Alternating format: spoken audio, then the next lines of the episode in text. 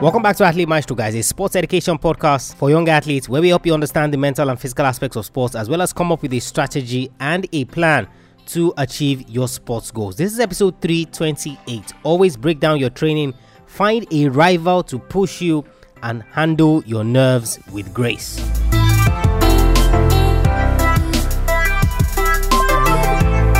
He is the fourth fastest man in 400 meters history. Over the course of his illustrious career, he won everything there was to win in athletics, as well as four Olympic gold medals. Today on the show, American star Jeremy Wariner.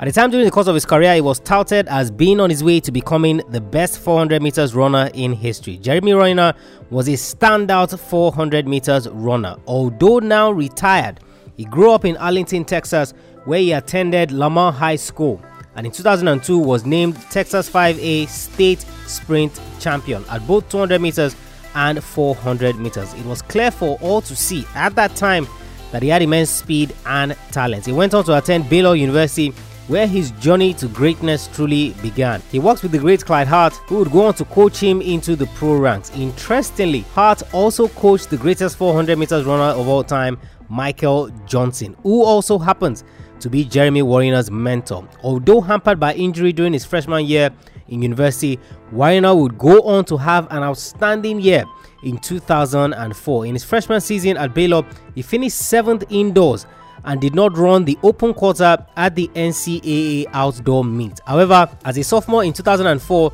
and at just the age of 20, he won all NCAA indoor and outdoor 400 meters titles and went on to Athens at the Olympics on the grandest stage of them all to win the Olympic gold medal in the 400 meters. His time of 44.0 seconds at the Olympic Games is a Baylor University record which still stands till this day. It was his first of many titles. At the same Olympic Games, he was part of the American 4x400 meters relay team that also won gold, his second Olympic gold medal title. He continued his rich reign of form by winning the World Championships in Helsinki the following year in 2005. In 2006, he won all six of his IAAF Golden League meets, which earned him a bonus prize of $250,000. He won another gold medal at the World Championships in Osaka in 2007 before winning silver at the Olympic Games in 2008. At a point during his dominance, he lost only four times in four years. His time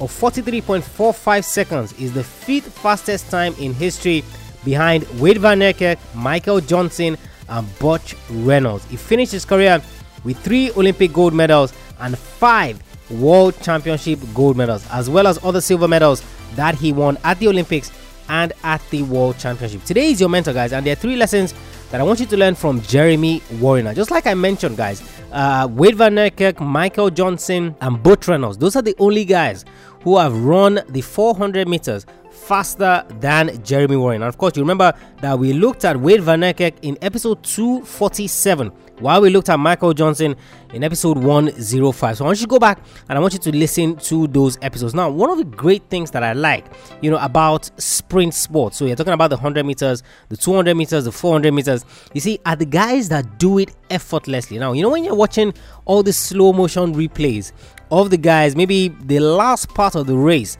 So when they're just about to cross the finish line, or maybe when they are at the bend, depending on which of the sprint event it is, you always see these guys straining and you see the veins coming out of their neck. You see the power that they're actually putting into that race just to get them to that point. But there are very, very few athletes who it's almost like they glide from start to finish. They don't show any emotion on their face, they don't show any strain, they don't show any stress.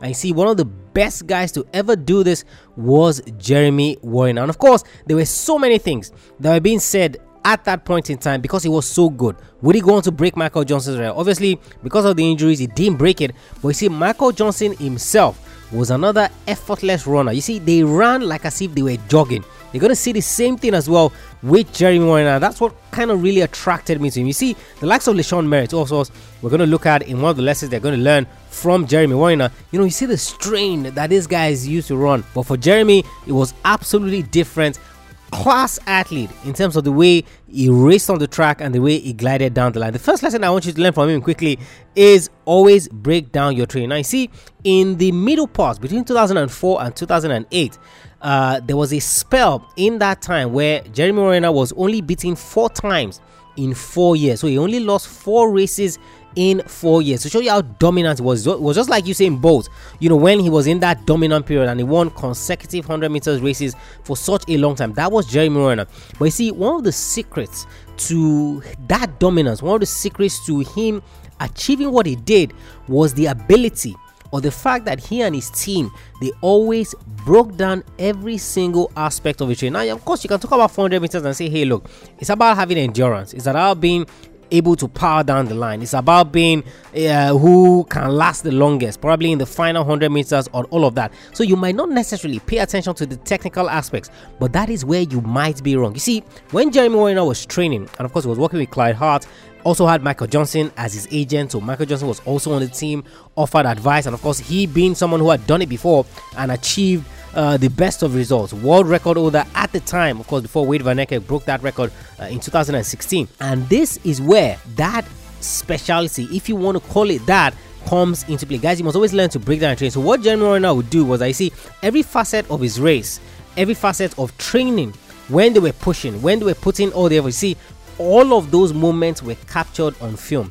All of those moments were broken down. All of those moments were digested after to see his frame, to see how he was standing, to see the things that he was doing right, to see the things that he was doing wrong. You see, they would capture all of those things in thousands of a second freeze frames on high definition cameras. So they go back and they say, hey, look, in this phase of the race, you know, your body is not upright, or maybe uh, your knees are not high enough, so they are not enabling you to power down the bend. You see, it is extremely important. And of course, when Jeremy was asked about this as well, he said every little thing counts. So you see, the phases in the race where you might say that's not important. That doesn't have any effect. It doesn't really matter. Uh, i'm sure my opponents are not focusing on this. I'm sure they are not paying attention. You see you see that might be where you might be wrong. So you see 43.45 seconds. That was his personal best time. Michael Johnson's record was, I think, 43.18 or 43.19 uh, I, between one of those two. You see, the difference between that 0.3, 0.2 seconds, you see, is the attention to detail that they pay into So, what's my question to you guys on today's episode? How do you break down your training, or do you even break down your training? So, say for example, you play football, or say for example, you play basketball. Okay, so the training session just ended today. What do you do? You pack up shop and you just go home. Or how exactly do you deconstruct what you just did in training to ensure that either you correct at the next training or you build on what you've already done? So, do you have someone that can record the videos of your training, or does your coach do that? Or is there any facility in place for you to take stock of what you have done in training so that you can go back and listen to it? Because if you don't do that, you see, chances are that you're leaving so many things on the table that can provide you with the opportunity to be much better at what you do. And see the greats, just like we're looking at Jeremy Wariner today, Drew Brees, Tom Brady. See, these are guys that they go back and they break down their training. Okay, this is what we did on this play. This is what we need to change on the next play. This is something that we need to work on in the next training session the ability to release the ball faster the ability to ensure that we don't delay the pass. You know so many of all of those factors so the question i want you to ask yourself this week guys is how am i breaking down my training? Or am i even breaking down my training at all?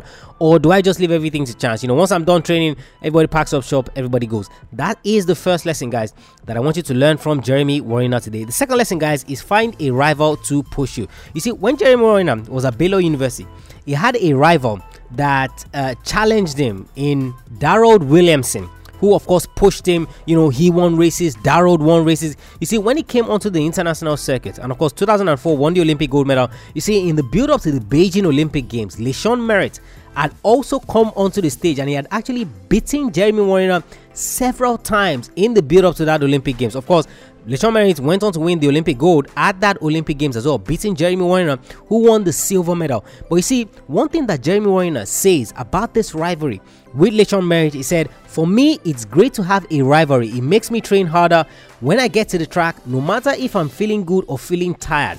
I have to work as hard as I can because I know that LaShawn is doing the same thing. Now, of course, we talked about this previous episodes of the podcast the rivalry between Larry Bird and Magic Johnson. Of course, currently you see the rivalry uh, between Cristiano Ronaldo, between Lionel Messi. You see, guys, rivalry helps you go a step further. You see, one of the reasons why so many young athletes, you know, are not able to push beyond a certain point or are not able to uh, give a hundred percent every single time is I see there's nothing necessarily pushing them. Now, of course, finding a rival doesn't have to be that difficult. You don't have to go across the pond or go to another country. No, you see, that member of your training team who you're both in the 200 meters or you're both in the 100 meters or you're both in the 400 meters is there a way that you can create some sort of rivalry some sort of competition between you guys that pushes each person to do better? So you see yes jeremy Wariner was a dominant athlete but you see once LaShawn Merritt came onto the scene it became imperative for jeremy Wariner to step up the game. So when he goes into training and he's tired man he's going to be like LaShawn is working his ass off.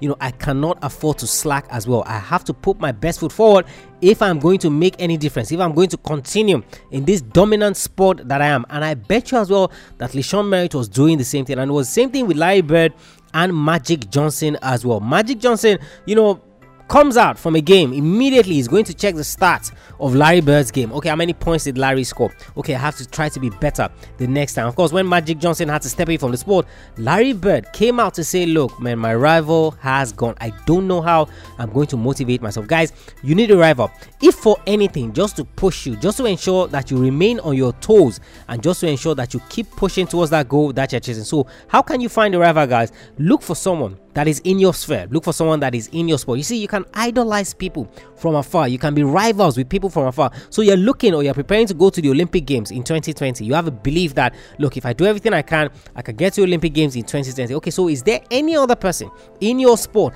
that is also working towards going to that same Olympic Games in 2020? You can use that person as your rival. The idea, guys, behind the rivalry is that it gives you something to keep pushing. It gives you a reason to continue to train. So when you wake up, for example, on Monday morning, as today is Monday, and you don't feel like training, if you remember that you know there's this guy in Morocco or there's this guy uh, in Sweden who is also looking to compete in the Olympics in 2020. You know, I saw his Instagram feed and how he has been training. Trust me, you're going to get off your bed and you're going to head to training. But it's better than you sitting on your bed looking that maybe I just do this tomorrow. You see, there won't be that fire in there if the rivalry is not solid. That's the second lesson I want you to learn from Jeremy Wariner today. And the final lesson, guys, is handle your nerves with grace. Handle your nerves with grace. It's extremely important. If there's anything, guys, that you would go through over the course of a career, which I can guarantee you, if you're to ask me 10 times out of 10,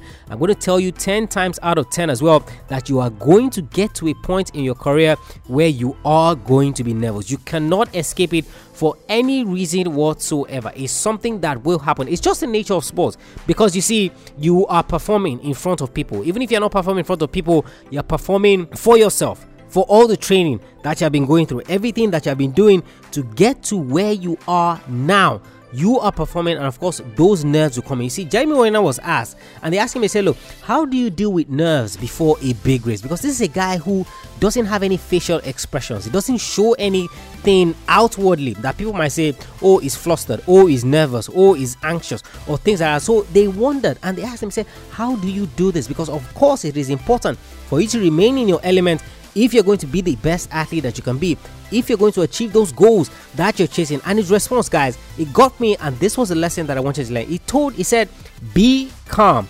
You can't give up when you're on the start line. Think of all the hard work that you've done in the past to get you there. You have to remember that you're ready. You can't do anything else from there to get you prepared for the race. You've done everything you can. If you don't win, you don't win.